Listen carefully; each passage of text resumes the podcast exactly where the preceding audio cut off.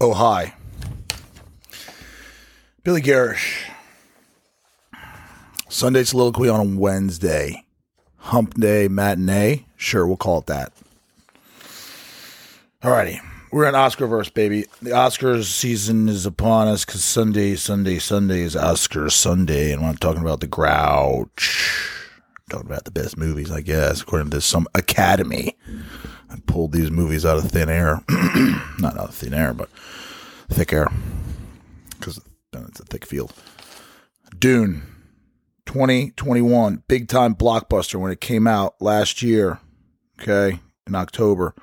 Um, some people don't really know that it's um, in the conversation for Best Picture. One of the 10. Here goes something. Well, a student at modern day. I remember a friend reading a thick book with stretches of sand on its cover. Where's the ocean? I asked. He didn't dignify me with a response and kept with the much better story than my very below average sixth grade humor. What is tragic, although, is that he went on to a career in the military and is no longer with us. I miss Alex and think about Alex often. When people pass from this life to the next, to let them back into our lives is to breathe life back into their souls, if only temporarily. But isn't that what we all are anyway? Temporary. To live on in the hearts of men is to never die. Uh, it's one of my favorite quotes by uh, a long time favorite quote. Um, and I stumbled upon it when I was like 18. Um, by Carl Sagan, legendary scientist astronomer who also happened to be a a happen to have a uh, prominent spiritual inclination. Tragic heroism is to die for a cause you believe in, right? To lay down one's life for one's friends is the highest form of love, right? Says Jesus Christ. Usually not too far off. My friend laid down his life for me and for so many others, and his soul lives on. And I know this because his soul, from time to time, comes to pay me a visit. He was prophetic, prolific, precocious in his reading of said tome of weight and scope at said such young age. Alex chose Dune over me that day. Alex chose wisely. And I'd say, especially so after watching the movie. Dune landed in theaters in October, last October. The first part of of a tome of this tome that's that's stretching long and far, reaching wide and deep, like the sands whose ocean is sand, like the sands whose ocean is sand. All sand, no ocean and to the tune of two and a half hours times two, presumably, when the second and concluding film of Frank Herbert's cosmic epic comes to us in the near future, as in 2023, next year, probably October. Huge, long, arduous, contemplative. As seen in still on the movie's posters, with Atreides, Atreides, Atreides, striding a speck and alone, astride sandy infinity in consternation.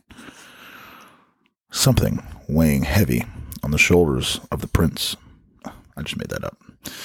Well, nothing good comes easy, right? How many sit down restaurants have the sign, Good food isn't fast, fast food isn't good. Patience is a virtue. Ha. Huh. Well, I can identify one of those restaurants as the Ocean View Deli that does have that sign up in, uh, I think, around the counter area. And uh, I can confirm this or deny it, but I'm pretty sure confirm. Because um, I'll probably find myself Billy's Belly to the counter for a Western omelet this weekend down by the seashore. Shores of Bethany Beach, that is. daydream, my daydream is over. My, my mouth still waters, but back to the theme here. What I'm trying to, um, I am dancing around. Let's try to get at it. Things take time.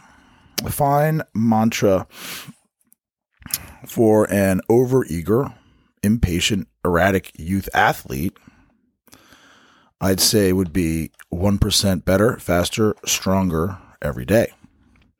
Or perhaps for the piano player, 10,000 hours of constant toil to be virtuosic.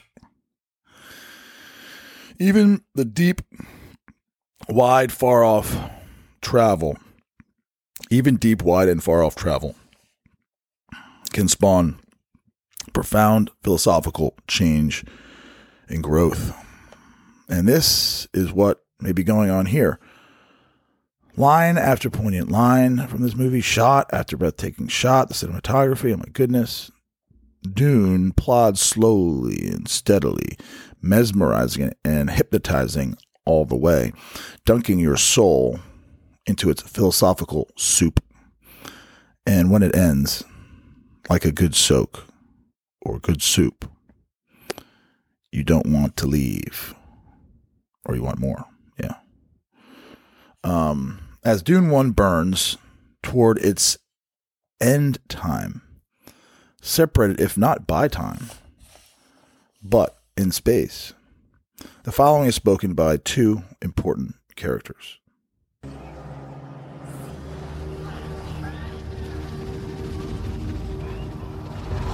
The mystery of life isn't a problem to solve, but a reality to experience. A process that cannot be understood by stopping it. We must move with the flow of the process. We must join it. We must flow with it. Yes, uh, to fear is to be human, though, right? And fear plays a prominent role in our story, Dune. From one planet, you have an unproven son of a noble family entrusted with the secret and protection of the most a- valuable asset in the galaxy. No pressure. From all the rest of the planets, you have warring ambitions dead set on taking it from him for deadly designs. To worry about your crosstown rival or your next real estate deal or a big test of some sort, you know, um, can give trepidation and fear, but they pale or seem like teacups in comparison to the fate of the universe. There could be some galactic fear here, that is, fear the size of galaxies, but no fear, no bravery. No woman, no cry. No fear, no bravery. I'll say it again. It has been said that it is that to be that to be brave is to have fear in doing that fearful thing anyway, in the face of it. The face of fear. Heavy is the head that wears the crown of the galaxy, I'd say. When you're at the top, like Tupac says, You know, all eyes on me. Motherfucker, G. Roll up in the club. and shit. All eyes on me. All eyes on me. Yup.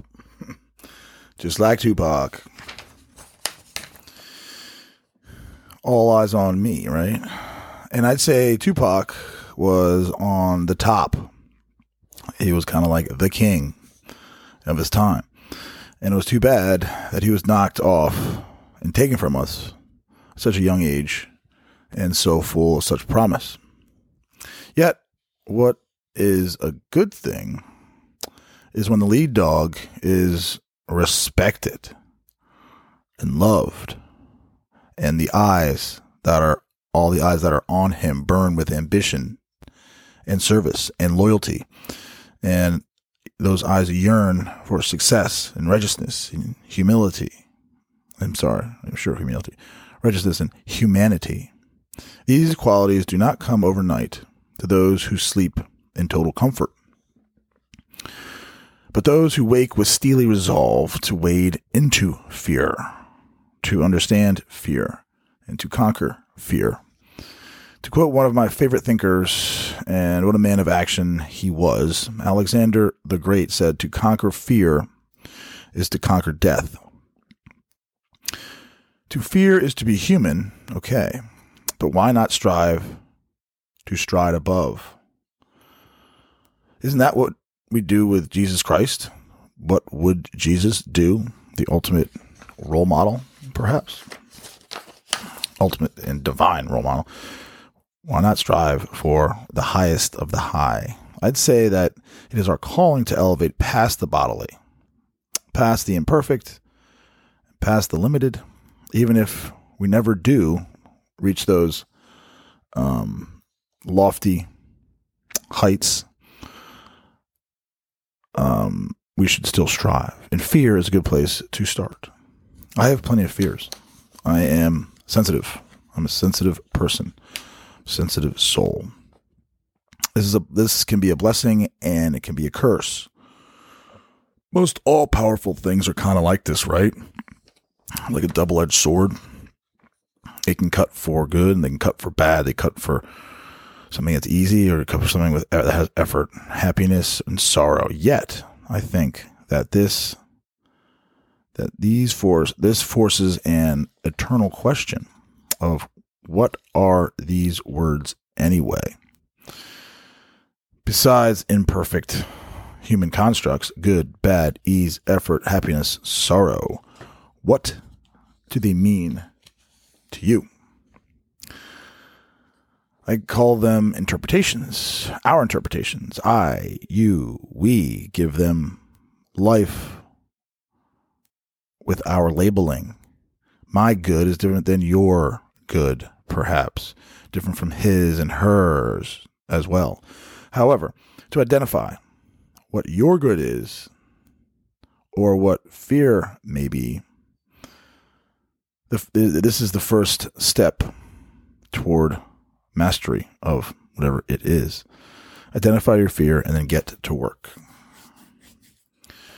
In the Duniverse, the Bene Gesserit is a priestess group who are regarded as the embodiment of physical and mental discipline.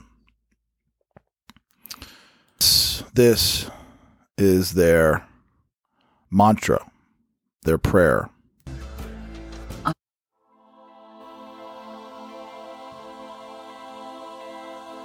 I must not fear. Fear is the mind killer. Fear is the little death that brings total obliteration. I will face my fear. I will permit it to pass over me and through me. And when it is gone past, I will turn the inner eye to see its path. Where the fear has gone, there will be nothing. Only I will remain. I must not fear. Yeah, that's it. a prayer of the uh, Bene Gesserit. Um, Jesus faces and defeats his fears in the desert, and alone he walks out more alive than ever to begin his ministry. Maybe that is why the book is called Dune. There is magic in the desert, and it is called Spice. But that is a story for another tale. A tale for another day, my friends. And to and to close, a little word from your sponsor. I mean, uh, no, not a sponsor, but it's sponsor. He sponsors some of my my inspiration. Um, shout out Alexander the Great of Macedon. But this was not Alexander. All his life, All his life. he fought to free himself from fear. And by this, and this alone, he was made free. The freest man I've ever known.